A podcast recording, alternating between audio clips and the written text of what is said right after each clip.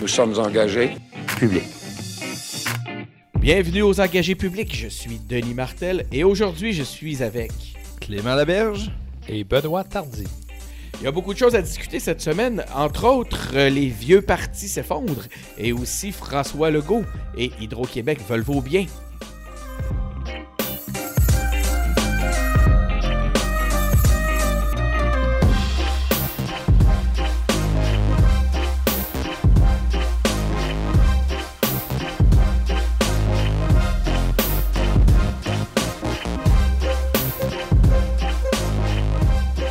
Pas de vous inscrire à notre compte YouTube. Vous avez toutes les capsules euh, qui sont là, les, les, podcasts sont là au complet. Et vous avez aussi des segments découpés plus courts pour des écoutes plus facilement consommables. Euh, mais on plonge dans les nouvelles dès maintenant. Sondage. Les vieux partis s'effondrent. selon le plus récent sondage léger, on voyait que la CAQ faisait 44% le PLQ faisait 21% Québec solidaire 15% et le PQ 15% Si on regarde la tendance à moyen et long terme, le PQ perd à peu près 3 points. Euh, c'est le plus bas score historique du Parti libéral qui, chez les francophones, fait 10% Et on constate aussi que Québec solidaire stagne. Est-ce que Québec solidaire serait incapable de profiter des déboires du Parti québécois? On a vu cette semaine qu'ils ont fait euh, certaines sorties publiques pour chercher justement à courtiser euh, l'électorat peut-être un peu découragé euh, du Parti québécois. D'ailleurs, le sondage a été effectué avant la démission de Catherine Fournier. Il faut le souligner. Euh, à ce sujet, au sujet de la, démission de Catherine Fournier, euh, on a su euh, aujourd'hui même que Québec solidaire devient le deuxième groupe d'opposition. Donc, c'est une. ça, c'est ce qu'on pourrait dire ajouter la, la blessure ou l'injure plutôt à la blessure. Euh, Pascal Béribé se dit prêt à collaborer à nouveau avec la députée euh, Catherine Fournier. Et aussi, on a vu une sortie de Manon Massé qui se dit confiante de voir le Québec devenir bientôt un pays. Bientôt, c'est intéressant.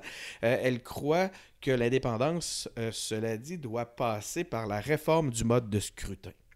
Benoît, est-ce qu'on a fait la preuve que les plaques tectoniques du Québec ont changé pour de bon en termes de politique? Je pense pas que la preuve a été faite, non. Je me retiendrai avant de dire que ces changements-là sont pour de bon.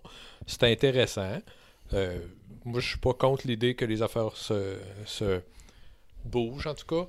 Euh, mais pour que les plaques soient déplacées pour de bon, ça implique que la CAQ va rester solide. Euh, on va voir. Écoute, sais pas je pense pas que les plaques tectoniques soient changées pour de bon. Est-ce qu'elles sont en mouvement? Oui. Est-ce qu'elles sont arrêtées? Certainement pas. Euh, Clément, est-ce que tu crois que l'optimisme de Benoît est dû au fait qu'il est encore membre du Parti québécois? Innocent. Innocent. Non, non, je pense pas. Je pense que je pense qu'il faut être euh, il faut être fait fort pour être dans cette position-là actuellement, puis que l'optimisme ne peut pas suffire. On est plus dans la détermination. Moi, je reste, euh, je reste, euh, comment je dirais, en observation de ce qui se passe. Je, écoute, les, choses bougent euh, indéniablement, bougent plus même qu'on aurait pu imaginer que ça bouge il y a six mois. qui aurait cru que le PQ et, et, le Parti libéral se retrouveraient dans pareille situation? Moi, je vois ça mm, très positivement, au risque de me faire encore tirer des tomates. Je vois ça très positivement parce que euh, plus on voit les informations se préciser depuis deux semaines, euh, le sondage, le départ de Catherine, le fait que le PQ se retrouve là en troisième groupe d'opposition, il n'y a rien de ça qui en soit une bonne nouvelle, mais je trouve que ça crée un contexte où enfin ces deux partis-là, qui étaient habitués à l'alternance, vont être obligés de se remettre profondément en question puis d'aborder les choses autrement. Puis ça, pour moi, c'est euh, susceptible de rebrasser les cartes encore. Faudrait que la CAQ, d'ailleurs, euh, soit bien prudent de, dormir sur ses lauriers parce que je pense que ces deux parties-là sont pas forcément au bout de leur force. Puis s'ils arrivent à faire leur métamorphose, on pourrait se retrouver avec une situation drôlement différente et peut-être très stimulante dans, dans trois ans. Fait que là, c'est moi qui est optimiste. J'écoute Clément, là, puis là, c'est moi qui est l'optimiste là-dedans. Moi, je dis que Non, non. c'est pas réglé tout ça, puis euh, lui, il dit Ah non, ah oui, bonne, belle occasion. Toi, toi t'es le, plus. toi, t'es le déterminé finalement. Ouais, c'est ce ouais, c'est ça. Ouais. c'est ce qu'on comprend. Moi, je suis un indépendantiste, en tout cas. C'est ça que je veux dire. Ah ben là, moi aussi. Ben là, euh, moi aussi alors. Ben, c'est Pas- peux- on peut pas, tu peux pas faire des déclarations euh, aussi intéressantes, aussi importantes, sans, sans que nous-mêmes on veuille en rajouter une couche. Euh, mais ça, j'adore, j'adore ce point-là, moi, Benoît, parce que je pense qu'on a tendance à un peu trop l'oublier dans le contexte actuel. C'est que tout le monde se déchire sur certains détails ou sur certains aspects partisans. Mais euh, au final, Ben- euh, on est pas mal une gang d'indépendantistes, puis c'est ce qui nous tient à cœur. Euh, Je pense que c'est toi qui le disais cette semaine. Tu, tu aimes rappeler cette question-là, Benoît. Tu demandes aux gens qui se chicanent es-tu moins indépendantiste aujourd'hui, même à travers ta chicane de péquiste Puis je suis obligé de te dire que ça n'a pas affecté ma détermination indépendantiste d'un iota. Ben non, Ben mais non. Moi, moi je pense qu'il n'y a, pas- il y a pas de question là-dessus. Je- moi, moi, je, moi, je ne connais pas d'indépendantiste dont la conviction dépend du véhicule, du parti et tout. Je n'en connais pas. Donc, euh, là-dessus, moi, je pense pas que c'est là que ça se passe puis qu'on se distingue. Puis d'ailleurs, dans le passé, euh, on, a eu, euh, on a eu tendance à l'occasion de parler des indépendantistes en deux groupes, les pressés puis les pas pressés. Moi, je pense qu'on va réaliser dans les prochaines semaines, ben, j'allais dire moi, mais non, je vais maintenir semaine, que la vraie différence, c'est ceux qui pensent qu'on peut réessayer une troisième fois en changeant pas trop les choses puis en provoquant un nouveau référendum. Puis il y a ceux qui pensent, j'en fais partie, que on a un exercice beaucoup plus important à faire entre les deux, puis il va falloir revoir complètement notre façon d'aborder à la fois euh, la manière, puis à la fois le moyen par lequel on va y arriver. On a un gros, gros chantier devant nous, mais ça ne change pas la détermination. Mais pour moi, la vraie différence est entre ceux qui sont prêts à réessayer une, euh, une autre fois la même stratégie, puis ceux qui, qui disent ça va être plus long, mais il faut prendre le temps de revirer tout ça à l'envers. Puis toi, tu restes au PQ avec ça? Toi, tu penses que c'est le PQ qui va faire tout ça? Ou euh, que c'est- t'es- t'es où, toi, par rapport à tout ça? Ben moi, je pense qu'aujourd'hui, là, il n'y en a pas de solution sur la table qui me convainque. Je, je, je, je, je, crois que c'est nécessaire d'essayer la piste non partisane avec le Oui Québec. Je crois que c'est bon de travailler la dimension indépendantiste du discours de gauche. Je crois que c'est bon d'essayer de retravailler une nouvelle coalition. Je pense que toutes ces initiatives-là sont bonnes, mais elles sont toutes insuffisantes. Puis il n'y en a aucune aujourd'hui qui me convainc qu'on a un vrai fil sur lequel tirer pour se rendre à la prochaine destination. On n'a pas intégré dans le discours suffisamment comment le monde a changé avec le numérique, comment la, Mhm. la- la dimension internationale dans laquelle tout ça s'inscrit vient nous affecter. Il y a bien des questions qu'on a laissées sur le rond en arrière depuis longtemps. Ça fait que là, il va falloir qu'on s'attaque à ça. Fait que moi, je, je pense que ça vaut la peine de garder euh, une réflexion active dans le PQ actuel. Je pense que c'est une bonne nouvelle que d'autres veuillent essayer autre chose. Donc, je ne condamne pas Catherine là-dessus. Puis c'est une bonne nouvelle que QS ait le goût de convaincre les gens plus à gauche que l'indépendance est nécessaire pour aller au bout de leur raisonnement. Puis il va falloir trouver une manière qui se passe le même raisonnement à droite. Mhm. le, le- moi, par rapport à ce qu'a dit Manon Massé sur la nécessité de la réforme du mode, du mode de scrutin me semble euh, vraiment intéressante. Puis c'est, une réflexion euh, qui m'habite euh, beaucoup depuis le départ de Catherine Fournier. Ce que je me rends compte, c'est que d'essayer de faire une coalition dans le, dans le modèle actuel, ça ne sera pas possible. La coalition ne pourra pas passer par un parti. Une réelle coalition va passer par une coalition euh, sur- avec un terrain d'entente sur l'indépendance entre plusieurs points de vue, des indépendants, des, des, des QS, des, euh, des, des, euh, des péquistes et, et- et tous ceux qui seront les bienvenus et qui voudront se joindre à cette coalition indépendantiste-là éventuellement. Mais il faut qu'on soit capable de se sortir de, cette, de ce problème partisan-là qui, qui- est amené par le mode de scrutin actuel et la façon de prendre le pouvoir. À ce moment-là, même, on a vu Mario Dumont la semaine passée dire, euh, nous dire qu'il voterait encore oui. Ben, on ne sait pas ce qui va arriver du côté des, euh, de la CAQ, même dans un contexte comme celui-là. Ben écoute, j'aimerais ça être aussi euh, optimiste, puis je reste euh, généralement favorable à la, à la réforme euh, du mode de scrutin, mais je pense pas qu'il y a de magie de ce côté-là non plus, puis que tant qu'on n'aura pas trouvé une nouvelle façon d'aborder tout ça, puis de tenir en compte les différentes variables que j'ai évoquées il y a quelques minutes, pour moi, dans un système comme dans l'autre, on n'arrivera pas à faire travailler tout le monde ensemble. Il faut qu'on commence par retrouver des axes de discours qui sont rassembleurs au-delà là, de, de déplorer que le partisan est là et tout. Moi, je pense que des fois, la dimension partisane qui nous sépare est un prétexte pour cacher d'autres difficultés. Vous pensez quoi des cyniques qui disent que, ah oui, ils disent toujours qu'ils vont faire une réforme du mode de scrutin tant qu'ils ne sont pas élus. Une fois qu'ils sont élus, puis qu'ils ont plein de députés, puis qu'ils sont majoritaires, ils disent, ouais, là, finalement, peut-être que ce système-là, il n'est pas si mauvais. Qu'est-ce que vous pensez de ça? Pensez-vous que François Legault va nous la faire, celle-là? Moi, je suis pas sûr. J'espère que non. Peut-être que je suis naïf, je sais pas. En tout cas, je, l'espère aussi. Puis moi, ce que j'aimerais, c'est qu'on nous libère, euh, qu'on soit enfin libéré d'être obligé de suivre une ligne de parti. Que les partis puissent se contenter d'être ce qu'ils sont. Puis après ça, ben que tu puis t'adhères à celui qui te plaît parce qu'il est ce qu'il est, parce qu'il est authentique, parce qu'il nous donne le, le, fond de sa pensée réelle, avec qui puis qui nous met de, il met de l'avant des valeurs qui qui, te touche. Puis suite à ça, ça te donne la liberté de, pouvoir intégrer une coalition indépendantiste sans être obligé de savoir elle va-tu se faire à gauche, à droite ou bien va-tu se faire euh, dans un contexte euh, euh, religieux ou autre. Moi, je pense qu'il faut distinguer quand même le système électoral dans lequel on est ou dans lequel on sera et le, la culture politique dans laquelle on va la vivre. Tu sais, la question de la ligne de parti, a, relativement peu à voir avec la dynamique qui va s'installer après, après euh, une réforme du scrutin. La, ben, culture de chaque parti, la culture de chaque parti va rester euh, conditionnante ou lourde sur le, comportement des, des, élus, des militants et tout. Fait c'est pas suffisant. Réforme de scrutin ou pas, il faut que la culture de chaque parti sorte un petit peu des ornières dans lesquelles on est. Le problème que, que ce que, je, veux dire à travers tout ça, c'est que en ce moment, les indépendantistes se divisent. Euh, ils pourraient en avoir 15 si on a un parti euh, souverainiste ou indépendantiste, si on a un mode de scrutin qui nous permet de pouvoir euh, les installer sur un, échiquier qui, qui, leur donne toute une place, ben après ça, on a on fait des coalitions à travers tout ça, comme on peut voir dans certains pays d'Europe, puis c'est pas plus grave que ça. L'autre chose avec la réforme du mode de scrutin, c'est qu'il va falloir lui laisser deux, trois tours à cette réforme-là. Là.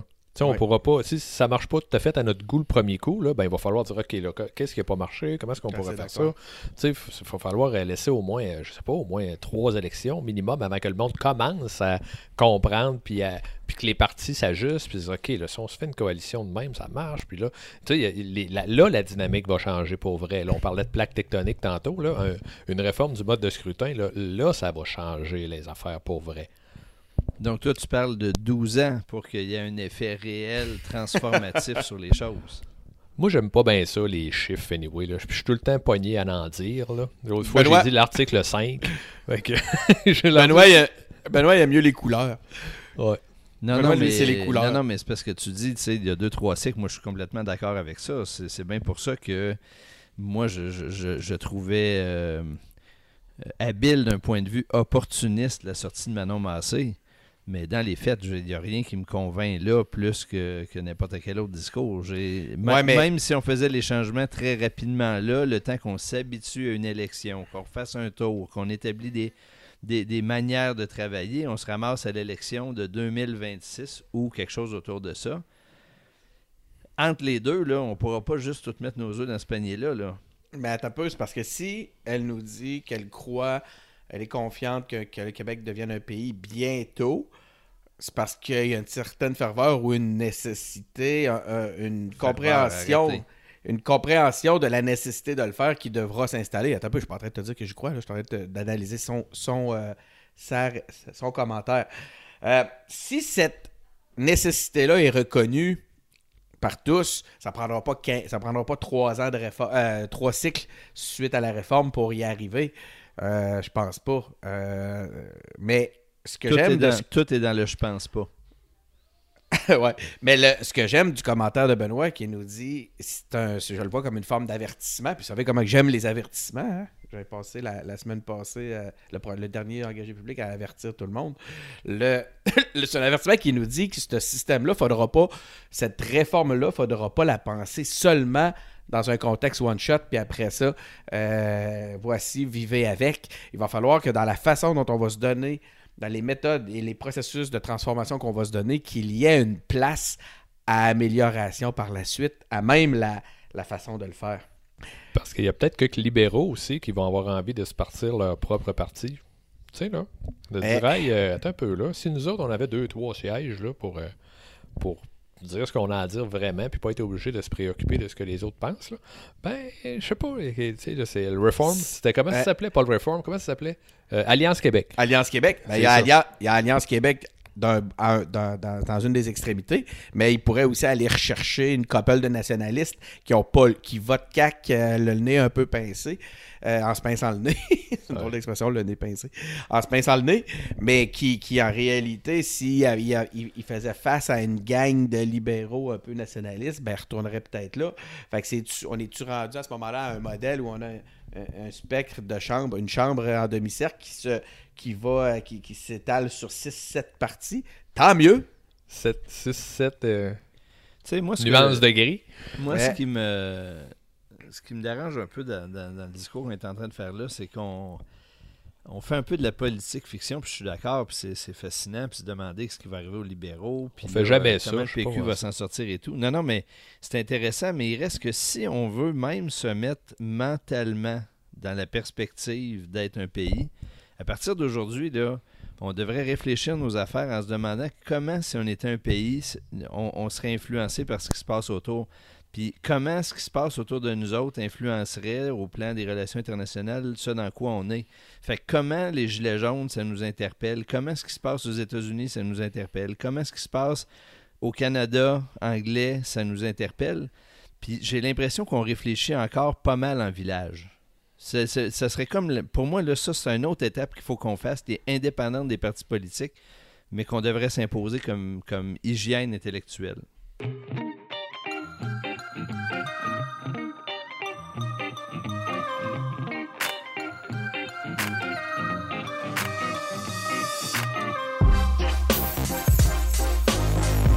OK, les gars, sur un autre sujet, euh, on a vu aussi cette semaine euh, que 92% des Québécois demandent à François Legault de rembourser le trop perçu d'Hydro-Québec que, effectivement, qui avait été facturé en trop.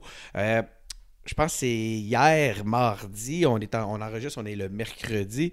euh, le premier ministre a promis de redonner les prochains trop perçus d'Hydro-Québec.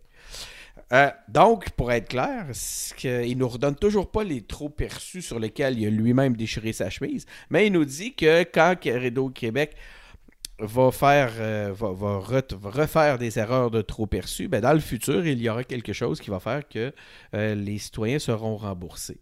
Rappelons que la CAQ avait dénoncé la situation quand il était dans l'opposition, hein, c'est un peu ce que je disais, il avait même parlé de taxes déguisées. François Legault a- en avait, euh, a même profité de l'occasion hier pour faire miroiter une possibilité de baisse de tarifs. Baisse à laquelle je ne, crois pas beaucoup. Ce qui m'étonne beaucoup dans ce type de commentaire-là, c'est qu'au lieu de nous dire on va vous rembourser les prochains trop perçus, ben, je me demande s'il n'y aurait pas mieux fait de nous promettre qu'il n'y aurait plus jamais de trop perçus. Quoi qu'il en soit, Clément, euh, on se demande est-ce que les électeurs québécois ont une poignée dans le dos?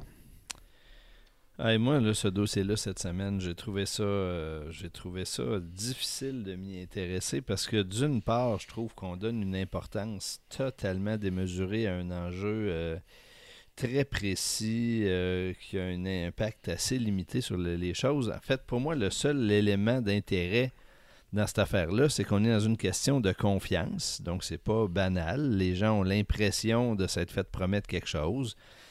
Puis ça, je dire, François Legault beau dire, c'est pas ça que j'avais dit. c'est assez, les sondages sont assez clairs que les gens avaient l'impression de s'être fait promettre ça.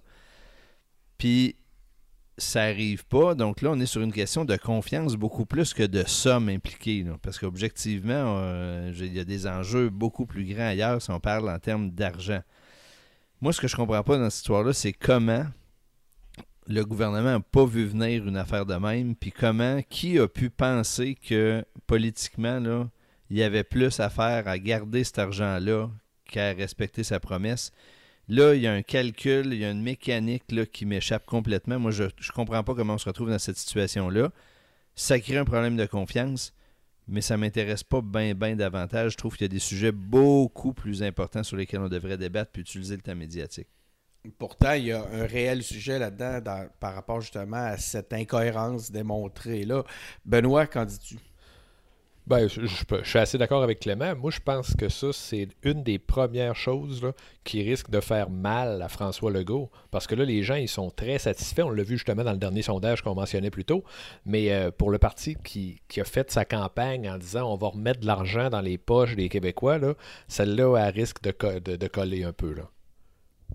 Ben, c'est un peu le point que amené même la semaine passée quand je parlais justement, puis je reviens à, mon, à mes fameux avertissements. J'avais, je me suis permis un avertissement à, la coalition Avenir Québec où ce que je disais qu'en ce moment, ils, se dirigent vers un problème, vers un manque de cohérence évident. Puis c'est ce que tu c'est ce que tu soulignes, Benoît.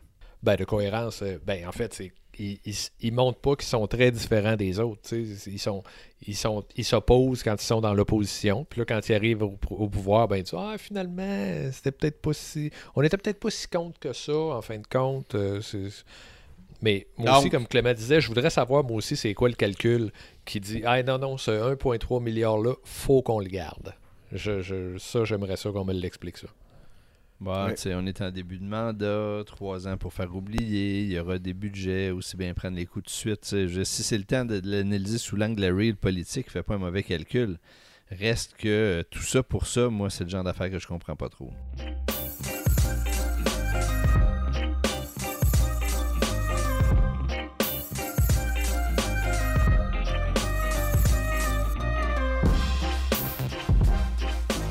Vous amène maintenant vers le budget fédéral. Voici les grandes lignes du budget.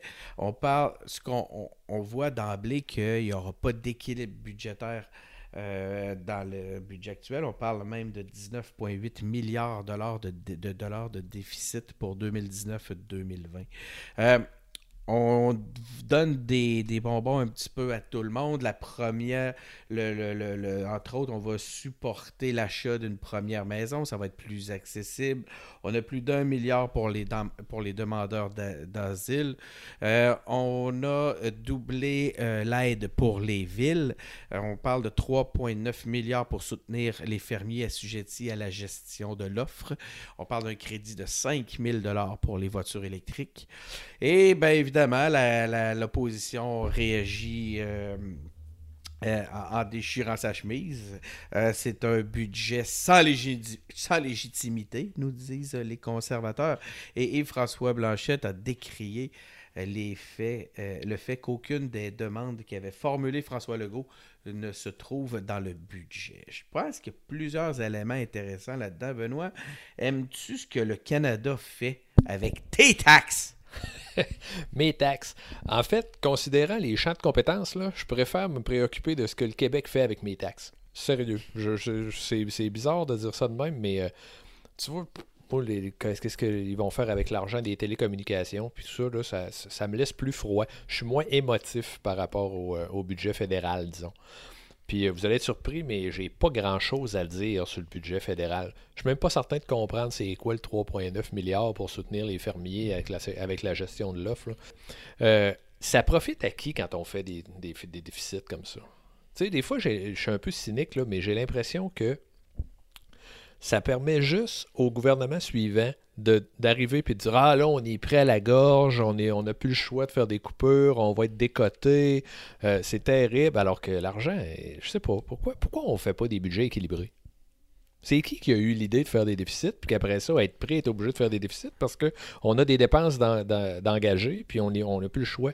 Hein? Je fais de droite, là, je vais voter conservateur. Je m'indigne et dingue. Clément, comment tu vois la chose? Ben, comme je l'ai dit la semaine passée, je, je, manque d'intérêt pour me, pour me pencher de façon très approfondie sur euh, les mesures, des programmes, puis même le budget fédéral. Néanmoins, moi, quand j'écoute le budget fédéral, je suis à la recherche de, de, de, de, de signaux ou d'éléments pour alimenter ma réflexion sur le budget québécois. Puis ça donne bien, il va être livré demain. Puis ce qui m'intéresse, c'est de voir où est-ce que le fédéral a l'air de vouloir importer des bonnes idées que le Québec a eues. Parce que ça, c'est intéressant, c'est valorisant, puis ça nous dit aussi qu'il y a peut-être des modèles qu'on sous-estime. On va prendre l'assurance médicaments, par exemple, où là, clairement, le fédéral dit, comme pour les CPE, ben, il dit pas comme ça, mais dans les gestes, ce qui, vient confirmer, c'est que c'est un très bon programme, puis que maintenant, on aimerait ça que tous les Canadiens en bénéficient. Puis là, moi, je suis très content que le gouvernement de la CAQ dise si vous allez sur l'assurance médicaments, il va falloir vous nous donniez l'argent qui correspond parce que nous autres, on est déjà là-dessus. Bravo, tant mieux, je suis content de ça. Mais là, dans le budget qui est là, ce qui m'a intéressé, c'est deux mesures dont, euh, tu n'as pas parlé, euh, Denis, que, euh, dans lesquelles moi je crois beaucoup, puis que j'aurais aimé, puis dont j'ai déjà parlé avec, avec du monde pour qu'on pour, qu'on l'amène ici. C'est deux mesures qui sont liées à l'évolution du monde du travail. Dans, dans le budget annoncé un peu plus tôt, il y a un crédit d'impôt annuel de 250 pièces accumulable jusqu'à 5000 dollars. Donc, tu peux mettre 250 pièces par année à l'abri de l'impôt pendant 20 ans. Les montants me semblent un peu faibles, mais néanmoins. Puis, ce crédit d'impôt-là va pouvoir servir à payer 50% du coût d'une formation pour quelqu'un qui est déjà dans un emploi, mais qui choisit de changer d'emploi, puis qui a besoin de formation pour passer à un nouvel emploi. Puis ça, je trouve que il y a deux éléments très intéressants là-dedans. Il y a enfin la reconnaissance des années et des années plus tard qu'on est dans un, monde du travail qui a changé, dans lequel on commence pas un boulot pour le faire jusqu'à sa retraite, puis que le fardeau de ce changement-là, il ne doit pas juste être à la charge du travailleur et tout. L'État a à aider pour que ce soit possible dans une carrière, fonction de l'évolution de ses intérêts, de sa condition personnelle, de la réalité du monde du travail, qu'à un moment, tu dis, moi, je veux changer, je fais un métier, je veux faire totalement autre chose, j'ai besoin de passer par une formation, je veux avoir mis de, l'argent de côté puis avoir l'appui de l'État. Il y a, en parallèle de ça, un montant qui est, euh, qui est euh, plus ou moins 60% du salaire qui va être payé euh, du salaire de l'employé qui va être payé pendant les semaines où il va suivre sa formation, puis qui, va être, qui, est une nouvelle mesure associée au, programme de l'assurance chômage, de l'assurance emploi, devrait-on dire. Et ça vient compléter la première mesure. Ça veut dire que le fédéral dit si vous voulez vous prendre en main, mettre un peu d'argent de côté, puis changer de carrière en cours de route, on va vous aider pour votre salaire pendant la formation, puis pour le paiement de la formation. Et là, ce qui est nouveau que moi j'aime beaucoup, c'est que cet argent-là n'est pas géré par l'employeur, qui du coup garderait une forme de contrôle puis de, pouvoir d'influence sur l'employé. C'est de l'argent et des, modalités qui sont à la disposition de l'employé qui pourra s'en prévaloir quand ça va lui convenir, indépendamment de si ça fait l'affaire ou pas de l'employeur. Moi, je trouve qu'il y a un renversement là-dedans qui est très intéressant de dire l'employeur, l'employé plutôt aujourd'hui, le travailleur, dans le contexte de rareté de la main-d'œuvre, d'évolution du marché du travail, c'est autour de lui qu'on doit déployer les mesures et non pas autour de l'employeur comme on l'a fait dans le passé. Puis ça, je trouve que le Québec devrait s'inspirer de ça, profiter du fait que le fédéral met de l'argent pour aller encore plus loin là-dessus. Il y a une vision ah. intéressante, mais ça me semble peu quand même, euh, Clément. Ah ben c'est peu, je, je, te dis justement, je pense que le Québec devrait aller beaucoup plus loin. Mais aujourd'hui, là, on n'a pas de mesures qui tournent autour des employés qui sont gérés par eux, puis on n'a aucun mécanisme permanent qui pose le fait qu'un travailleur peut vouloir changer d'emploi ou de, ou de carrière ou de, profession en cours de route. Il y a vraiment quelque chose d'intéressant dans cette mesure-là qui devrait à long terme aider à la flexibilité du marché du travail, qui devrait aider à ce que des gens acquièrent des compétences pour évoluer dans une entreprise ou changent de métier pour aller répondre à des besoins ailleurs dans l'économie auxquels ils n'auraient pas été prêts autrement. Moi, je dis bravo sur ces mesures-là. Je, ne peux que souhaiter qu'on aille encore plus loin. Benoît? En, tout cas, pour un gars qui n'avait pas suivi ça, tu es allé en chercher une pointue pas pire. C'est parce que c'est un Surtout, sujet qui, c'est un sujet qui l'intéresse pas. longtemps. Non, non, non. T'as commencé en disant que c'est un sujet qui t'intéresse pas. Puis d'ailleurs, je voulais mentionner que c'est vraiment Le le fun. budget m'intéresse pas. Attends. Ce sujet-là m'intéresse. Ouais, laisse-moi finir. Moi, j'adore animer l'émission avec des gars qui commencent chaque sujet en disant Moi, ça, ben, ça m'intéresse pas. Ça, euh, vous, remarquerez, vous remarquerez que depuis le début, ça a quasiment tout le temps commencé de même. Imagine non, si ça le nous fédéral.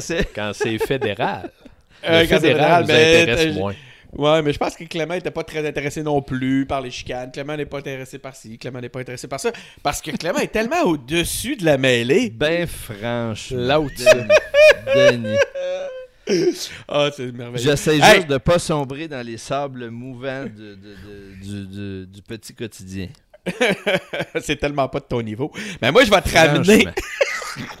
Franchement. on, on sait, on sait qu'à cette fois, ce ne sont pas des choses qui nous intéressent. Par contre, à cette fois, on est très intéressé par le 5000 dollars pour les voitures électriques. Ça, c'est quelque chose d'important. Moi, ça, là, je te dirais, c'est Ah, tu vas qui être surpris, moi je suis contre ça. Ben, moi aussi, puis ça me fait chier, même, que je te dirais. Euh, je trouve que c'est de la poudre aux yeux dans le contexte, OK? Je suis pour une transformation écologique. Je suis pour que le Québec devienne euh, euh, euh, le, fer de lance en termes de, de développement, d'expertise pour le développement durable. Sauf que de voir que cette image-là est maintenant cristallisée autour de la voiture électrique, ça me décourage. Surtout que le crédit de 5000 dollars est tout le temps un crédit qui s'adresse à ceux qui ont les moyens de s'acheter une voiture électrique parce que malgré les crédits, Christy, il faut que tu l'ailles, euh, cet argent-là. Donc, on, on subventionne les riches, des riches qui vont utiliser nos routes sans payer même le- l'espèce de, de, de- de taxe qui est prévue dans le, euh, dans- sur le pétrole pour justement pouvoir entretenir notre, notre nos infrastructures de route. Euh, Est-ce que la, la, la, la, la- cette transformation écologique-là est en train de se faire sur le dos des pauvres et on se dirige pas tranquillement, pas vite vers justement ce qui fait, ce, qui, ce, que, ce que dénoncent les Gilets jaunes en France depuis un certain temps? C'est exactement ce que j'allais dire. Moi, je signe tout ce que tu as dit. C'est un, un montant qui est bien intentionné. L'intention, la communication, le message porté dans l'immédiat est bon, c'est vertueux. Mais le problème, c'est l'automobile et tous les coûts qui sont associés autour. C'est pas qu'elle soit électrique ou pas. Le problème de fond. Puis la manière qu'on a de poser ce geste-là, et précisément ce qui a été le déclencheur de la crise des Gilets jaunes, c'est une inéquité dans la manière dont on soutient la transition énergétique. On n'aide pas ceux qui sont le plus dans le besoin, puis on aide ceux qui sont les plus grands pollueurs. Et voilà. Et, donc, moi, je dis, bonne intention, très mauvaise cible. Attention aux effets à moyen terme de ce genre de mesures-là. On va avoir des surprises comme Macron en a eu. Est-ce que ce 5 000 $-là s'ajoute aux 8 000 que le oui, Québec monsieur. donne? Oui, monsieur. Donc là, tu as 13 000 piastres de crédit, on plonge ça comme on veut, là, euh, de rabais. c'est pas un rabais. Là. Quand tu achètes une voiture électrique, ça veut dire que là, la Tesla, elle tombe à 35 000. Ah ben là, je connais pas le Hey, prix des c'est Tesla. intéressant. C'est 50 000. là. Ben, moi non plus exactement, mais c'est aux alentours de 50 000. Donc là, hey, là ça s'en vient le fun. On va en acheter une. Ben oui, c'est ça, c'est le fun. donc, Ah donc, ouais. donc, Benoît, lui, il est pauvre. Ben Ouais. non. Ouais, ça, c'est merveilleux. T'es pas de droite pour tes commentaires de tantôt. T'es de droite parce que t'analyses tout en fonction de ta grille à toi. C'est ça. OK. Bon. Ouais.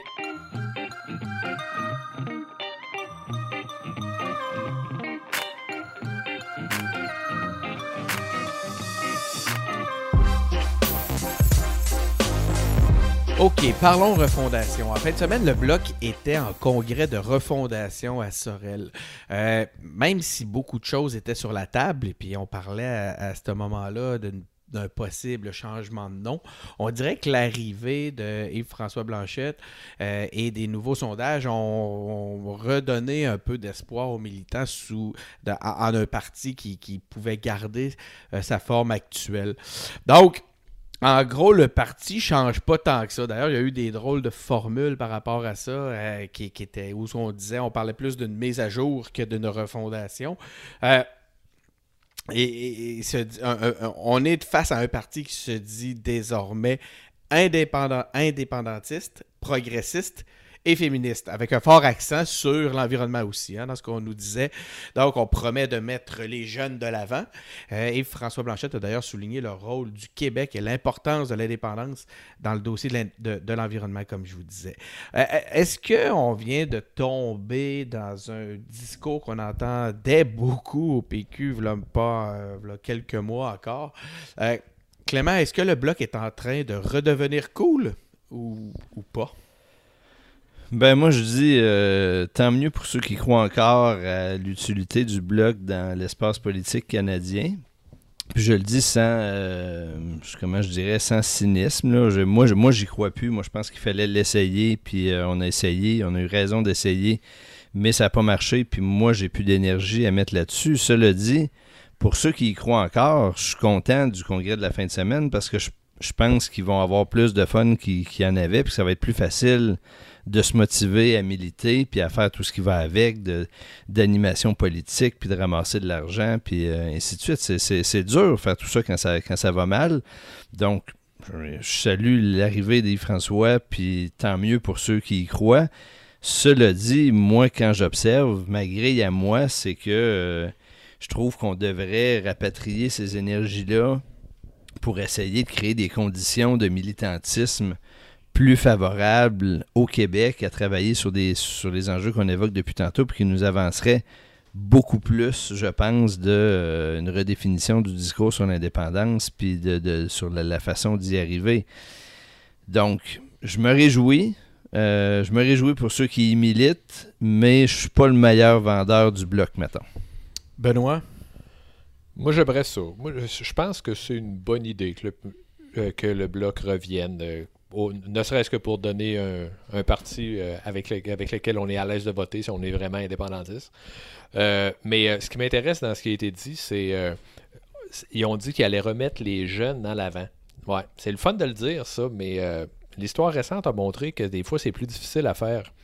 Donc, je veux, j'ai hâte de voir comment ils vont, comment ils vont coordonner ça, comment ils vont conjuguer ça, le mettre de l'avant les jeunes. Ça veut dire quoi, ça?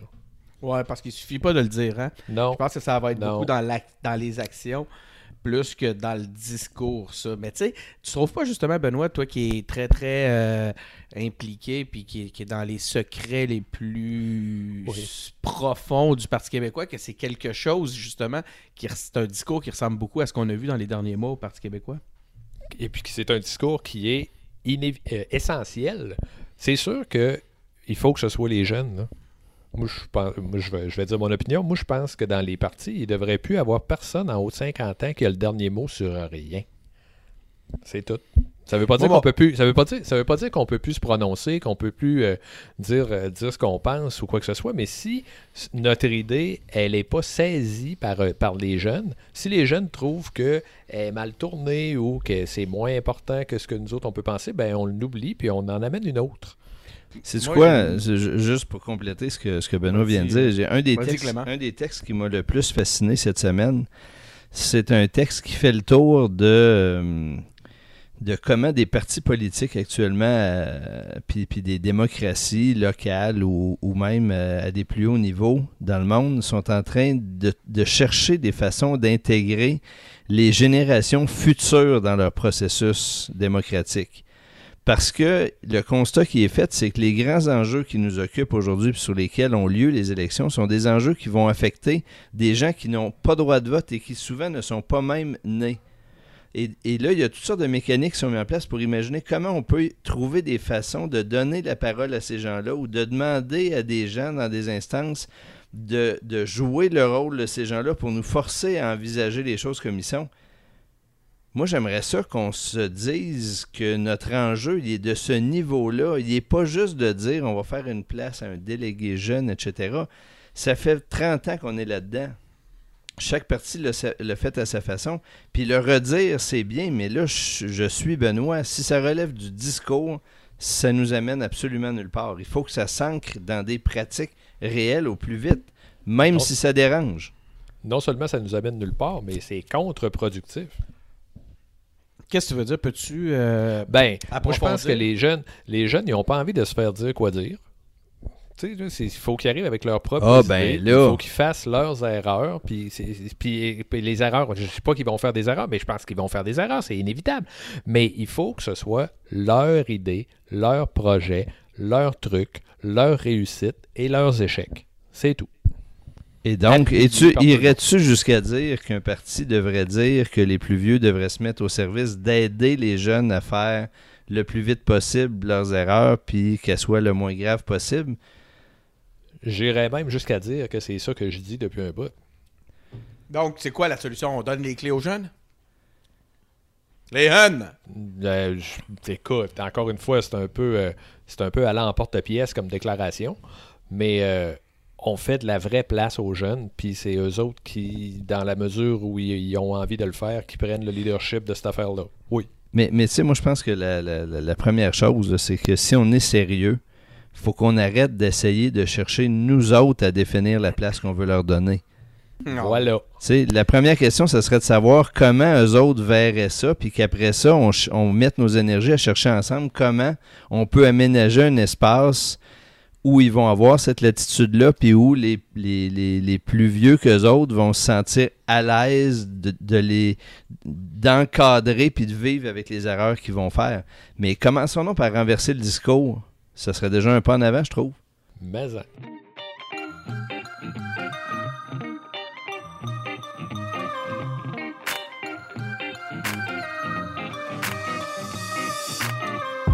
Intéressant, merci beaucoup les gars. On va passer maintenant au trop long pollu. Pour ceux euh, qui n'ont pas le temps de suivre les nouvelles, qui n'ont pas eu le temps de suivre les nouvelles cette semaine, voici euh, ce qui s'est passé en bref. Euh, évidemment, il y a eu un attentat contre deux mosquées en, Nouvelle-Zélande. Ça a fait euh, 50 morts. On est peut-être même rendu à, à un bilan plus, plus important. D'ailleurs, Facebook n'a pas pu arrêter une web diffusion de l'attaque. En tout cas, au moins, ça a duré un bon 17 minutes à ce que je, je lisais euh, cette semaine avant que, avant que ça s'arrête. Et Évidemment, Facebook est, est, est- est- pointé du doigt par rapport à, à cette problématique-là. Il y a un remaniement à Ottawa. On parle de Joyce Murray qui devient la présidente du Conseil du Trésor. Euh, les relations Québec-Ottawa, ben, le go est optimiste, même si le ton monte et que le torchon brûle. C'est ce qu'on peut lire, en tout cas. Encore une fois. Hey, le torchon brûle, on a la mémoire courte, hein, je- en tout cas. Ouais, j'ai des, mais bon. j'ai des souvenirs de moments où ça brûlait plus fort que ça. T'as des souvenirs d'un torchon qui a brûlé plus que ça? Budget Gérard à venir, le PQ demande des réinvestissements massifs en santé et en éducation. Québec solidaire mobilise ses troupes contre le troisième lien. hein. À Québec, on a vu ça. Euh, ça m'a eu l'air d'être une activité de mobilisation qui a eu beaucoup de succès. Québec lance une consultation pour réformer le droit de la famille. Le fonds des générations, il y aurait une erreur de 300 millions par année qui se serait installée. C'est tellement un détail que je vois pas comment il aurait pu la détecter. Québec veut améliorer le traitement judiciaire des agressions sexuelles. Il y a l'air d'avoir des travaux qui sont très bien avancés de ce côté-là, un, dossier bien mené par la, la nouvelle ministre. Québec pourrait financer un projet de création d'un Amazon québécois. Ça, je te demande d'avoir des détails. La, la CAQ songe à interdire la carte de crédit aux adolescents. Linda Caron devient présidente du Parti libéral du Québec dans la plus grande indifférence. C'est drôle comment que le Parti québécois, le Parti libéral ne, ne suscite pas autant d'intérêt que le Parti québécois. C'est peut-être ma bulle, c'est peut-être notre bulle. Plus de 150 000 étudiants marchent pour le climat au Québec. Euh, la CAQ doit se pencher sur un projet de loi sur le climat, selon le PQ. Et euh, l'environnement est au cœur des préoccupations de la CAQ, dit euh, la- le ministre, le nouveau ministre Benoît Charette. Est-ce que vous avez des choses à ajouter, les gars? Hey, il y a une chose qu'il faut que je rajoute dans cette liste-là, puis vous, vous nous direz de quoi vous avez envie de parler.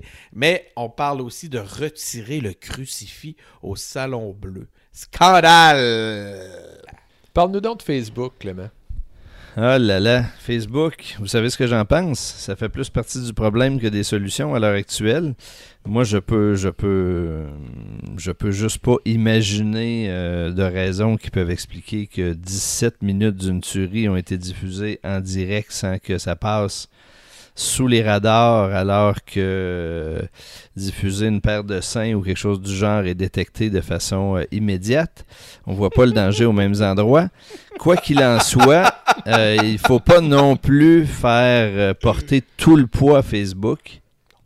Puis il faut surtout arrêter de faire porter le poids à Facebook de toutes les catastrophes, puis oublier d'une fois à l'autre l'influence qu'ils ont sur le débat public. Donc, euh, attention juste de les critiquer quand ça fait notre affaire. On devrait avoir une vigilance continue sur le fonctionnement de Facebook. Moi, je veux parler de euh, la, la, manifestation, qui a eu, pas la manifestation, mais la mobilisation contre le troisième lien qu'il y a eu à Québec. Euh, Québec solidaire, euh, je pense que ça a été un bon coup de marketing. Là. Ils ont rempli la salle, puis ça a bien fonctionné. Ah ouais? Mais dans, je sais pas. Qu'est-ce que tu non, penses mais de ça? euh, un coup de marketing. C'est ton- ta, ta façon de l'amener Ben, qui, est un- qui me semble euh, écoute. comme si tu diminuais Écoute, un peu écoute, le- écoute. la Je- portée du geste. Moi, j'ai pas aimé la manière qu'ils nous vendaient ça. Ils nous ont distri- euh, à l'université, ils distribuaient des, euh, des dépliants, des tracts, ou appelle ça comme tu veux. C'était écrit Comment gagner contre le troisième lien. C'était ça le titre de leur truc. Je là, ben là, euh, y aurait-tu moyen? Comment gagner? C'est pas gagner qu'il faut, c'est avoir la meilleure solution. Ouais. T'es un péquiste, hein? Ça? Ben, c'est pas spécialement, non. Parce que c'est sûr que comment gagner au PQ, on s'est pas intéressé à ça souvent. Ok, ouais, je vais te la donner celle-là. Je te laisse continuer. Ben, c'est à peu près ça. Ça a été un succès. Je suis pas allé, donc euh, je peux pas beaucoup vous en parler plus. Moi, je dis, Mais, euh, moi, je dis, moi, je dis Je suis bravo. sûr qu'il n'y avait euh, pas juste des Québec solidaires. Il n'y avait pas juste des solidaires là, là. Il devait y avoir plein de gens qui, qui sont. Ben pas- bravo. Moi, moi, je Ben, dis bravo. absolument. à- moi, je dis bravo à Québec solidaire là-dessus. Puis, euh, euh, moi, moi, je dis bravo à tous ceux qui réussissent à mobiliser un nombre de personnes comme ça un soir de semaine dans une salle pour une démarche qui était, qui avait une, grosse dimension pédagogique. En tout cas, les échos que j'en ai eu, il y a eu des explications, il y a eu des éléments de discours. Il y avait, bien sûr, qu'il y avait une intention puis que ça, ça ralliait pas les deux points de vue. Mais moi, là-dessus, ils ont fait un travail remarquable que bien d'autres, dont bien d'autres partis devraient s'inspirer sur bien d'autres dossiers. Donc moi, euh, d'accord, pas d'accord avec l'argumentaire ou avec euh, l'intitulé des dépliants, là, il y a un gros bravo là. Puis j'espère que dans les prochains mois, il y a bien d'autres dossiers sur lesquels on va réussir à faire ça. Puis plus Québec solidaire va réussir à le faire efficacement, plus ça va forcer les autres à rehausser le niveau aussi, puis on va tous y gagner. Benoît, voulais-tu ramener. Attaque euh, frontale. attaque frontale. Euh, moi, ce que je trouve intéressant là-dedans, c'est que pendant que les péquistes se chicanent sur leur, euh, en se regardant le nombril, ben, ça laisse toute la place aux autres partis comme Québec solidaire pour adresser des réels enjeux sociaux. Puis ça, euh, c'est... Je t'ai dit la semaine passée hein, que t'étais le plus romantique de nous trois. Il va falloir que ça arrête, là, mais euh, c'est c'est ça. là. Qu'est-ce que tu veux qu'ils fassent, les péquistes? là? Qu'ils fassent comme si. C'est parce que si les péquistes n'étaient pas en train de chicaner maintenant, tu dirais Ah, c'est ça, rond, rond, petit patapon. c'est comme si tout allait bien. Fait que là, euh, non, là, toujours à redire. Non, non, non, je suis pas d'accord avec... euh, hashtag toujours à redire. Moi, est-ce que je, est-ce que je peux redire, est-ce que je peux Oui, redire tu que je trouve, non, non, mais je- je- juste parce que sur, sur les ronrons petits patapons et tout, là, moi, je, je- par rapport à la situation d'il y a six mois, je me réjouis de la situation dans laquelle la politique québécoise se trouve et même celle du Parti québécois. Elle n'est pas drôle, mais on a bien plus de chances de se relever une fois rendu là où on est que où on était il y a six mois. Fait que il faut arrêter de, de, de, de se de se taper sa tête là. Il faut qu'on se retrousse les manches puis qu'on avance. j'irais bien plus loin que ça, même. Euh, moi, je milite dans, je milite au Parti québécois depuis, on va dire, cinq ans. Puis euh, je- là, là, il est pour arriver ce que moi, je voulais qu'il arrive euh, peut-être plus doucement depuis cinq ans. Mais là, il y a, il y a des possibilités, il y a des probabilités que ça arrive maintenant par la force des choses. Donc, euh, je- je- il n'est pas question que je m'en aille là. Mais Je le point, rester. Je, comprends ces, points-là. Puis l'idée ici, c'était pas c'est d'ajouter une couche de, une couche de blâme sur le PQ. Vous me connaissez, c'est vraiment pas mon genre. Le, le, le point. Le point était plutôt de dire, Christy, il y a quand même en ce moment des partis qui nous parlent de réels enjeux. Puis ça, vous, vo- voyez-vous l'effet que ça a? C'est que ça attire les gens, ça remplit des salles. Euh, Il y a des gens qui ont de quoi dire sur la façon dont on vit. D'accord, pas d'accord?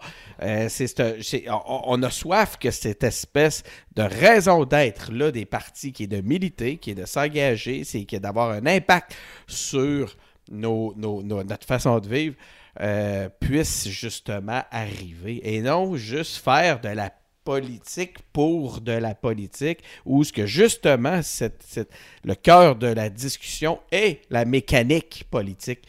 Euh, je- moi, je te dirais que je- moi, ok, je suis, je milite, j'ai milité ou je milite au Parti québécois depuis. C'est euh, intéressant que tu saches pas quel temps de verbe utiliser. Ben, euh, effectivement, t'as raison. Puis le, le- je suis là, ok, je, je milite au PQ depuis 2012 d'une façon très active, plutôt active en fait. Puis je me rends compte que dans toutes ces années-là, j'ai peut-être parlé plus souvent de mécanique politique que d'enjeux sociaux. Ben Tu oui, indéniablement. Indéniablement. Ok, euh, ben, euh, Clément, tu insistais tantôt pour euh, amener d'autres éléments du trop long pollu. Ben, en fait, moi, je voulais ajouter, tu as mentionné tout à l'heure qu'il y a eu un article un peu étonnant, mais, mais intéressant sur le fait que Québec pourrait être prêt à appuyer la création d'un Amazon québécois. Moi, je, je demande à voir, comme toi, là, je, je pense qu'on n'est pas rendu loin de là, puis je suis pas sûr que quand on dit ça, tout le monde entend la même chose par rapport aux défis que ça représente. Effectivement. Mais dans la même semaine, le gouvernement annonce aussi que euh, on accouche enfin d'une révision de, du transport en taxi, du transport de personnes. Donc, il y a un projet qui a été déposé aujourd'hui pour euh, libéraliser l'industrie du taxi puis normaliser euh, les pratiques du type Uber. Puis pour moi, je trouve ça vraiment intéressant que là, enfin, après des années à être sur les breaks, puis à se demander comment on allait contenir ces acteurs-là, enfin, on commence à se dire qu'il va falloir jouer avec eux autres. L'économie est là, puis il va falloir qu'on pense à revoir nos façons d'intervenir, nos façons d'imaginer ces marchés-là, puis s'inspirer de ces pratiques-là. Que c'est pas assez de dire ce sont de grands méchants étrangers. Il va falloir qu'on s'approprie les leçons qu'ils nous donnent sur comment l'économie s'est transformée. Fait que moi, je trouve que cette semaine-ci, du point de vue de la prise en compte réelle par les pouvoirs publics du numérique, je me dis peut-être qu'il y a quelque chose qui est en train de se passer. Puis ça, je trouve ça bien stimulant. Il va falloir être très attentif à ça. Effectivement, moi, ce qui m'intéresse, c'est d'en savoir plus sur euh, le modèle ou c'est quoi l'idée qu'on a en tête quand on parle d'un Amazon québécois. Pour moi, euh, par exemple, un Ikea, là, un Ikea, c'est une forme d'Amazon suédois? Tu sais, je suis vraiment curieux de savoir, puis c'est un modèle qui s'est exporté à travers le monde, on connaît le succès d'Ikea. Est-ce que le Québec serait pas en mesure d'avoir un truc semblable? Si l'idée, c'est d'avoir un Amazon francophone destiné au marché québécois, là, je, je serais pas mal moins, euh, pas mal moins un promoteur de l'idée parce que c'est, une idée qui, je trouve, un petit peu bizarre puis que je pense pas qu'il beaucoup, qu'il va avoir beaucoup de jambes qui, qui, qui, qui, qui va fonctionner. Par contre, si l'idée est de dire on met en commun une marque Québec, puis là, je veux dire, je, le dis d'une façon un peu naïve de cette façon-là, inquiétez-vous pas, ça- je pense pas que ce serait la façon. Je suis pas en train de, de, de, de, de faire un, de lever le poing en l'air puis de crier indépendance, c'est vraiment pas l'idée.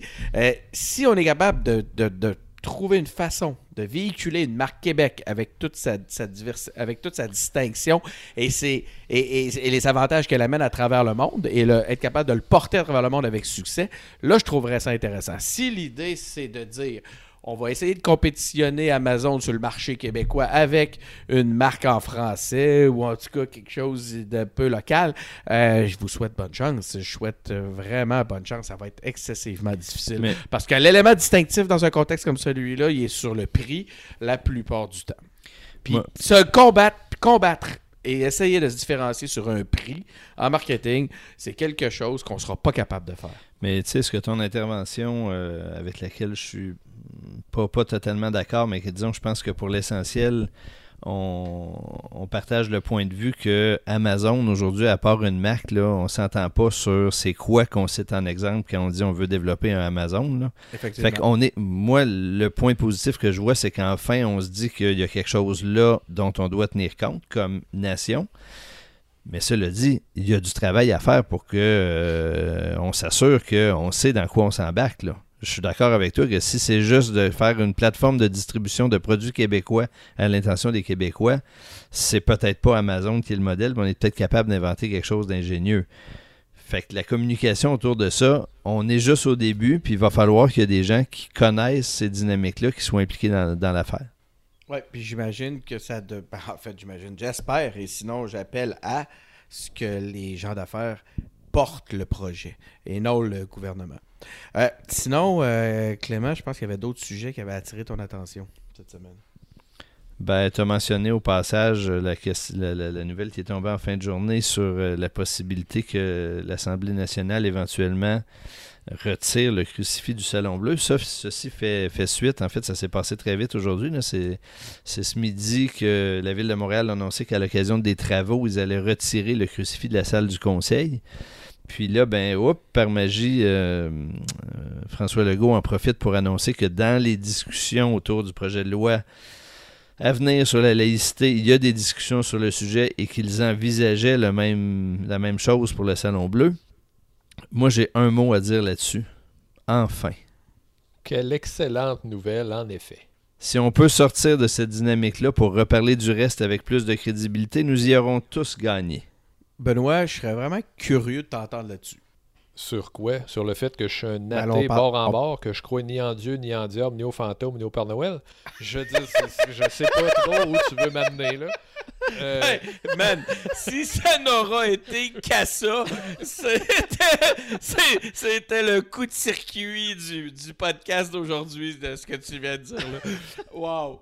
Écoute, je euh, peux-tu aller? Attends un peu. Là, moi, je suis à Charlebourg. Toi, t'es où? M'en va te serrer à la main. Arrive. Attends un peu. Aïe, aïe. Ben, je pense qu'on a un titre caché là-dedans, moi. Ouais, faut trouver le titre là-dedans. en fait, ni en Dieu. Regarde, si ça nous prend un titre de 2 minutes ou un titre de 8, 8 lignes, on va le faire. C'était euh, quelque chose d'absolument merveilleux. Mais je voulais un peu t'amener là, effectivement, parce que je te connais depuis un, certain temps. Je pense qu'on peut le dire de même. Peut dire ça, oui. puis, puis je savais, je sais que c'est un de euh, sujets sur lesquels euh, ça vaut la peine de te faire parler. Alors, continue. Ben, je, je pense pas avoir quelque chose de vraiment extraordinaire à dire. Moi, je pense que euh, l'État puis la religion, c'est deux choses différentes, puis un devrait pas se mêler de l'autre. C'est tout.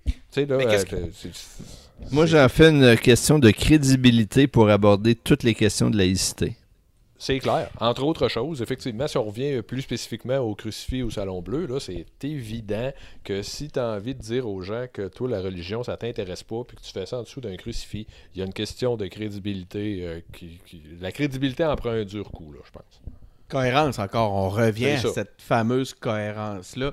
Mais qu'est-ce que vous répondez, les gars, à ceux qui vont vous parler de patrimoine dans un contexte comme celui-là? Ah ben écoute, il n'a jamais été question de se débarrasser du crucifix. Il va être mis ailleurs. Puis il y a bien des façons d'honorer le patrimoine. Puis j'oserais dire qu'on a souvent le patrimoine pas mal commode quand ça fait notre affaire. Si on traitait bien tout le patrimoine, si on traitait bien tout le patrimoine, je pourrais peut-être accepter cet argument-là. Pour l'instant, quelques affaires qui me font penser qu'on s'en occupe plus quand ça nous arrange que d'autres fois.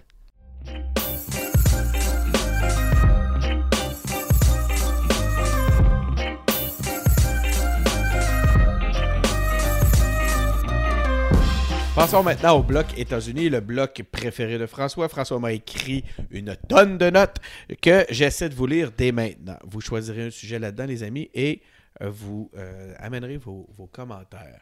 Donc, course à la présidentielle.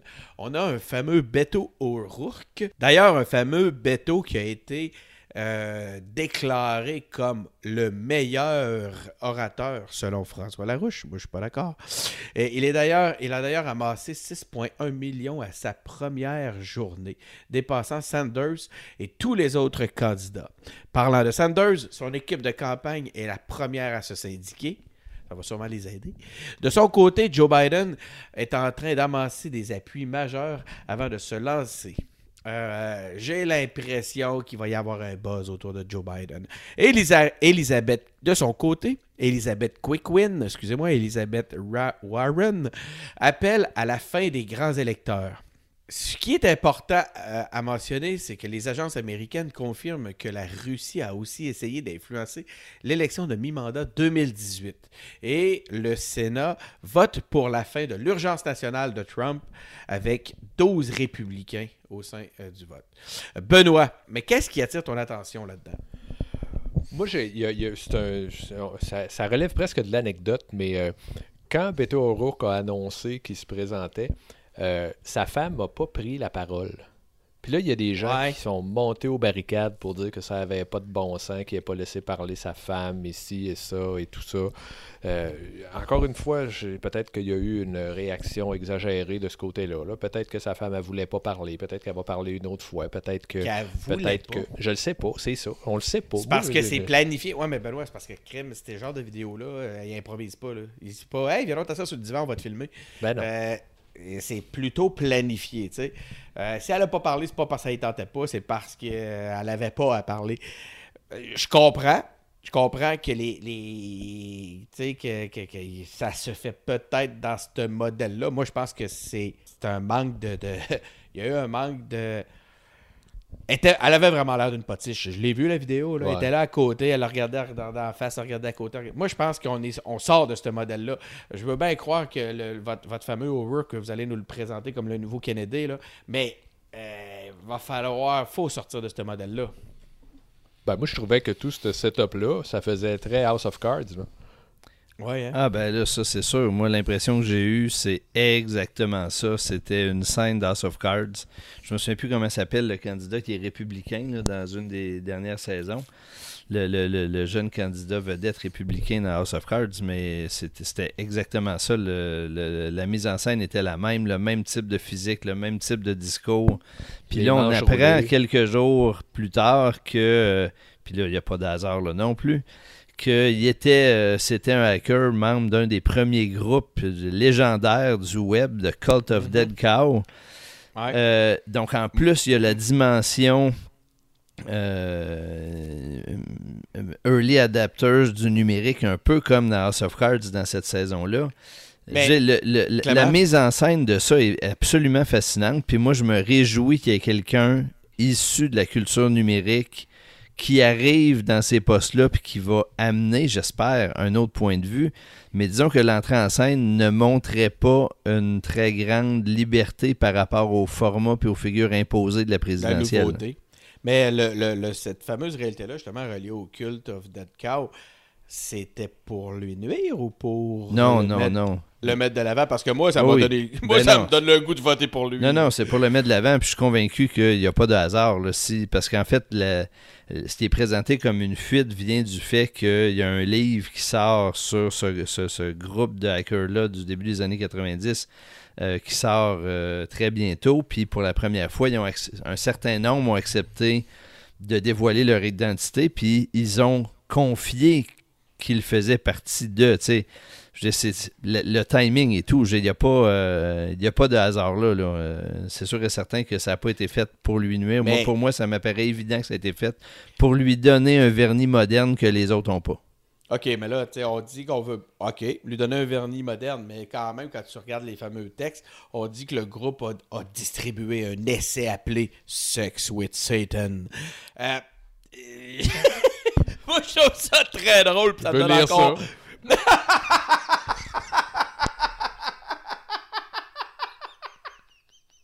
Prochaine lecture sur la table de chevet de Benoît, Sex with Satan. Écoute, ça me... Moi, ça me donne le Moi, c'est qui lui, veut la peau mais- du Parti québécois? C'est qui revient au même.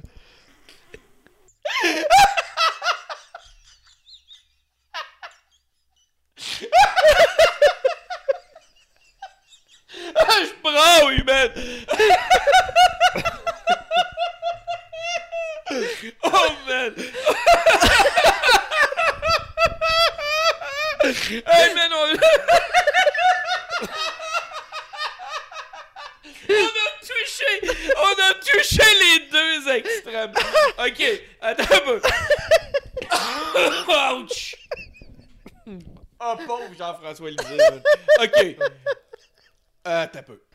Moi, ce que je veux savoir, c'est si Clément a rempoté ses plantes avec Alexandria Ocasio-Cortez. Bon, bon, bon, bon, bon. Vous, vous êtes juste jaloux de, de- de mon idole. Euh, non, là-dessus, cette semaine, je, je lui donne pas de points. En fait, non, elle, elle- Oh! elle a eu. C'est pas, c'est pas vrai. Elle a eu encore des, euh, des interventions absolument géniales sur, euh, sur Twitter, où je la suis euh, surtout. Non, des interventions vraiment très, très habiles. Et, et je répète que c'est ses interventions ciblent toujours des éléments de, de contenu, jamais mesquins et tout. C'est c'est- ce qui fait son efficacité. Mais, mais on a attiré mon attention sur le fait qu'elle était également présente sur Instagram pour des stories beaucoup plus banales. Ah Et oui? cette semaine, euh, euh, mes enfants ont- m'ont m'ont amené à, à visionner son épisode de, de la fin de semaine où elle euh, rempote ses pots de plantes dans sa cuisine.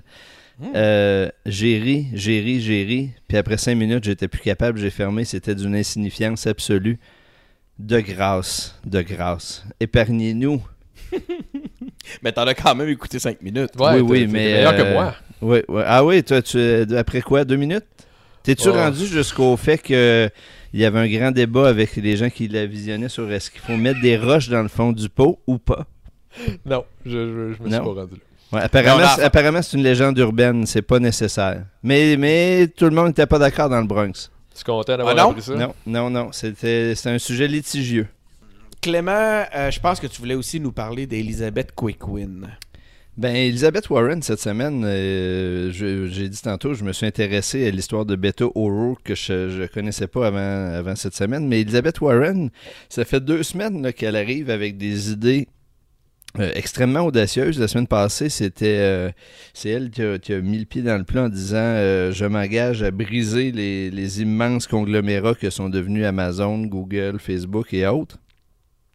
Euh, cette semaine, elle arrive avec le fait que le système américain pourrait se passer des grands électeurs pour redevenir un, un- vrai système de type républicain d'un vote, un électeur, un vote.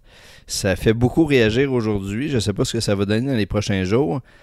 Je ne suis pas sûr qu'elle pense tant que ça que c'est réaliste. Mais moi, ce que je retiens de ça, c'est qu'il y a un espace pour des gens qui amènent des idées dans une campagne de manière à essayer de, de, de, forcer les gens à parler des sujets, puis à avancer, puis de questionner pourquoi on a ça, les grands électeurs, puis pourquoi ça serait mieux avec, puis sans, puis ça a été construit pourquoi, puis nous amener à réfléchir à, pourquoi le système est fait comme ça.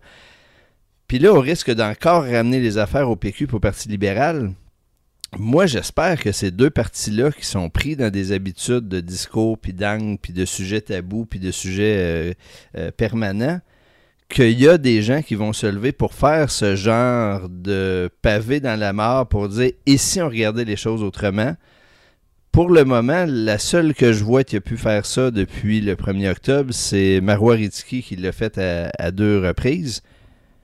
On a besoin de ça, là. Vite, vite, des gens qui font de la politique avec des idées fortes plutôt que des calculs pour savoir où est-ce qu'on s'en va le pas d'après. Élevons-nous un peu. Bravo, Elisabeth. Effectivement, c'est on n'est pas habitué à ce genre de discours-là. C'est très courageux. Euh, mais ça risque pas euh, d'être sa perte, ça, Benoît? Je pense pas. Elle joue à ligne tout le temps. Ouais. Mais euh, moi, ce que j'ai lu sur euh, l'élimination du euh, collège électoral, là, c'est que c'est pas clair. Hein? C'est que c'est c'est bien le fun de le dire, là, mais euh, que c'est c'est- réaliser ça, là, c'est c'est tout qu'un un labyrinthe, un méandre, puis il n'y a personne qui sait vraiment comment il pourrait faire ça. Ça prendrait des modifications euh, sérieuses au fonctionnement de la machine euh, américaine. C'est probablement plus difficile que de faire l'indépendance. À ce point-là, tu penses? Non, non, mais je, je, je blague. Fait l'indépendance pour nous autres, mais oui, Ouais, J'ai c'est. compris. c'est J'ai compris, extra- étant donné qu'eux, ils l'ont déjà fait depuis un certain temps. Il y a même quelques chansons qui en parlent. Ben non, mais ce que je veux dire, c'est que c'est extrêmement compliqué, mais ça veut pas dire que parce que c'est compliqué, on peut pas en parler, ne serait-ce que pour réaliser qu'en cours de route, c'est pas tout, c'est pas ça complètement qu'on va faire, on va faire d'autres choses. Mais ici aussi, on a des sujets compliqués qu'on met pas sur la table. Tu sais, comment on aborde les Ben- régions, la réforme du. Euh, Il y a bien des affaires comme ça qu'on attend juste qu'il y ait des gens qui disent Moi, je proposerais ça, puis qu'on en discute. Le troisième lien, on en a parlé cette semaine lors d'un lors d'un rassemblement populaire. C'est un peu ce que j'essayais de dire tantôt, ce que vous êtes en train de dire au final. Hey, un petit peu Mais- euh, revenir là-dessus. Là. Euh, Oui. Moi, j'ai cette semaine, j'ai euh, j'ai aidé euh, ma plus jeune qui a 17 ans à finir un travail scolaire euh, qui, euh, qui tournait autour de c'est quoi le réalisme en politique aujourd'hui? C'était ça son devoir? Ouais, ouais, mais c'était un des angles qu'elle avait à traiter. Attends un peu, là, je veux dire. tu veux dire que le devoir a été donné tel quel avec ce sujet-là, comme ça? Non, ben, ils, ils avaient des choix, mais l'angle qu'elle devait traiter dans son travail là, c'est, elle qui avait choisi, là. Ça tournait autour de. En fait, c'est que ben, ça partait. attends, je, veux, je vais expliquer mon étonnement avant, je m'excuse. là. Je, je sais que ça, ça a l'air de couper ton élan. Mais tu te rends compte que la maturité de ce sujet-là est assez surprenante quand on regarde la, la réalité des débats auxquels on est habitué actuellement. Euh, ben, je sais pas, on va t'inviter à souper pour voir qu'est-ce que ça donne. Non, mais parce que. Attends un peu, toi, Benoît. y ça aller, moi Ouais, c'est ça, ça. Je veux dire, on est tout le temps en train de chicaner pour les mêmes Christine niaiseries, pour des, les des sujets insignifiants constamment. Là, soudainement, tu nous lances que t'as 17 ans, travailles sur le réalisme en, En politique. politique. Il y a sweet personne qui s'intéresse à ça actuellement, alors que ça devrait être souvent au cœur du débat, non? Ben, tu sais, la discussion qu'elle avait, c'est que le, travail, euh, qui, est un travail qui s'est développé en plusieurs étapes, puis ça, c'était l'étape finale, mais le point de départ, c'était les gilets jaunes, puis après ça, le Green New Deal, puis c'est quoi que ces deux mouvements-là internationaux vous disent? Fait que là, on a eu une longue discussion sur est-ce que le Green New Deal, c'était moins réaliste que d'autres mesures qu'on pouvait faire dans la société. Genre mettre une taxe sur l'essence, genre donner un crédit de 5000 pièces sur une auto. C'est ce que j'allais dire? Puis la discussion que j'ai eue avec elle est quand même euh, fascinante. Puis oui, tu as raison de signaler que c'est des jeunes. là. puis je veux dire, euh, il y en a, y en a d'autres. Là. On leur donne pas parole souvent.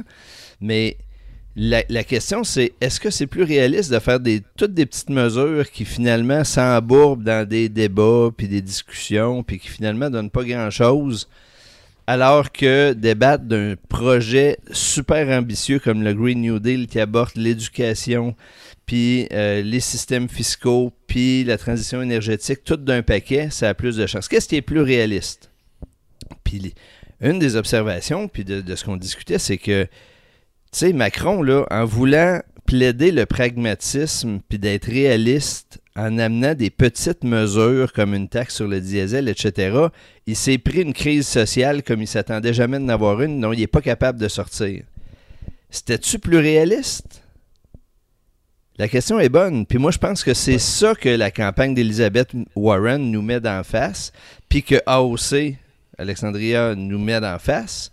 Ouais. C'est à force de faire des petites mesurettes dans lesquelles on se perd, puis sur lesquelles on donne prise aux réflexions partisanes, peut-être qu'en fait, c'est plus euh, de la lâcheté que du réalisme.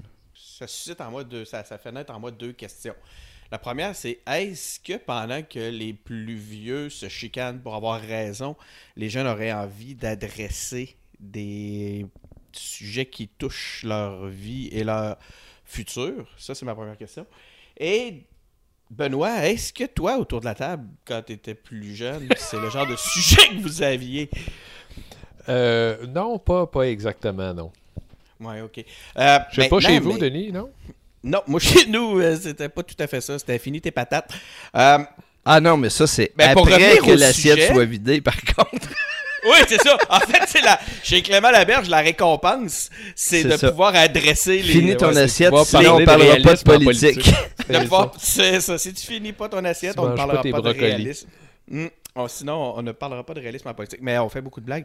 Euh, puis tu as compris, c'est pour euh, flatter la qualité du débat autour de, de la table euh, familiale. Mais le, le point est que ça se pourrait-tu qu'on soit en train de passer à côté pendant justement dans tout l'ensemble des débats qu'on a euh, actuellement, est-ce que les entre guillemets adultes réussissent à mettre, ou en tout cas, ce que, ce que les gens qui ont le, le- le- le- plus d'écoute actuellement mettent sur la table ne soient pas tout à fait en phase avec ce que les jeunes aimeraient qu'on adresse. Mais, moi, je reviens à ce qu'on a dit tantôt. Renversons, renversons la question de barre. Puis plutôt que de passer notre temps à dire aux jeunes Ouais, c'est beau tout ça, votre marche que vous revendiquez, mais c'est pas réaliste. On pourrait-tu plutôt leur demander de l'exprimer plus clairement, puis nous autres de dire on va travailler avec notre expérience à rendre ça réaliste avec vous autres?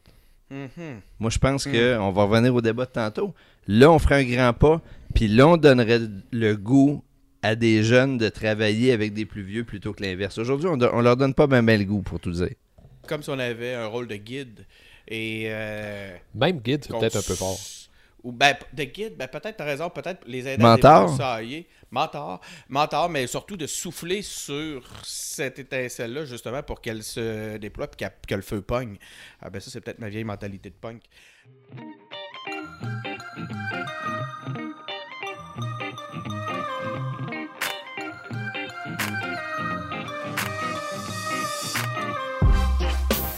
Gars, je vous invite maintenant à partager vos suggestions de la semaine. Benoît?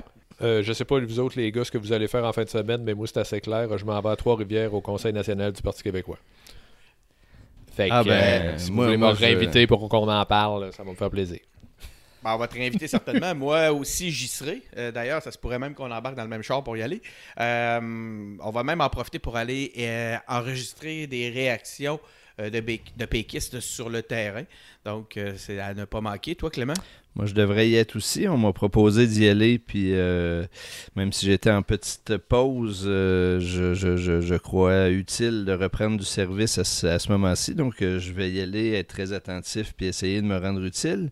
Mais euh, je limiterai pas ma fin de semaine à ça. Je pense que je vais aussi prendre le temps de sortir l'appel pour dégager le barbecue sur la terrasse parce que là, j'ai euh, drôlement envie d'activer tous les moyens de faire arriver le printemps et l'été le plus vite possible. Fait qu'on va mettre le barbecue à contribution. Donc, autrement dit, ce que tu nous dis, c'est que tu vas contribuer au réchauffement climatique dans le but d'avoir un été plus rapide. Ouais, mais je vais, euh, je vais compenser toutes mes émissions. euh, ne t'en fais pas, euh, Denis. Ok, j'en suis convaincu. Donc, je vous remercie beaucoup tout le monde. C'était notre épisode pour cette semaine. Abonnez-vous à, votre, à notre balado sur Apple Podcasts, sur Google Podcasts, sur SoundCloud et Spotify. Suivez-nous sur nos pages Facebook, Twitter, YouTube. Engagez-vous en visitant notre site web à engagépublic.com. À la semaine prochaine!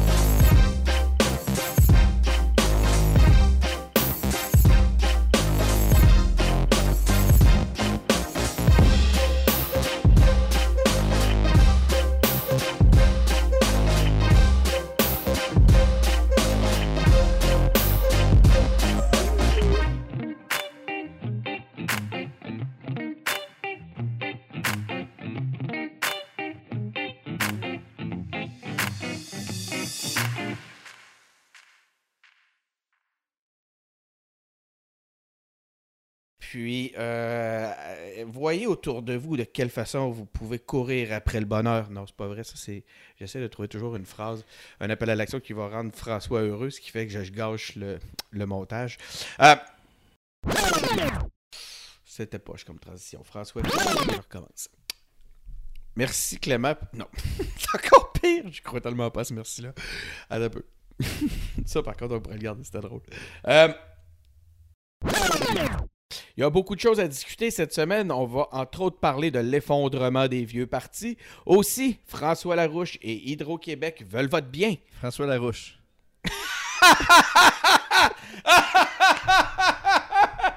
oh man, ça c'est tellement vrai en plus. c'est un très bon bloopers. On, recommence. ça du début, mais celle-là va aller direct à la fin. Ouais, on, va... on commence par la fin, nous autres. On est de même. OK.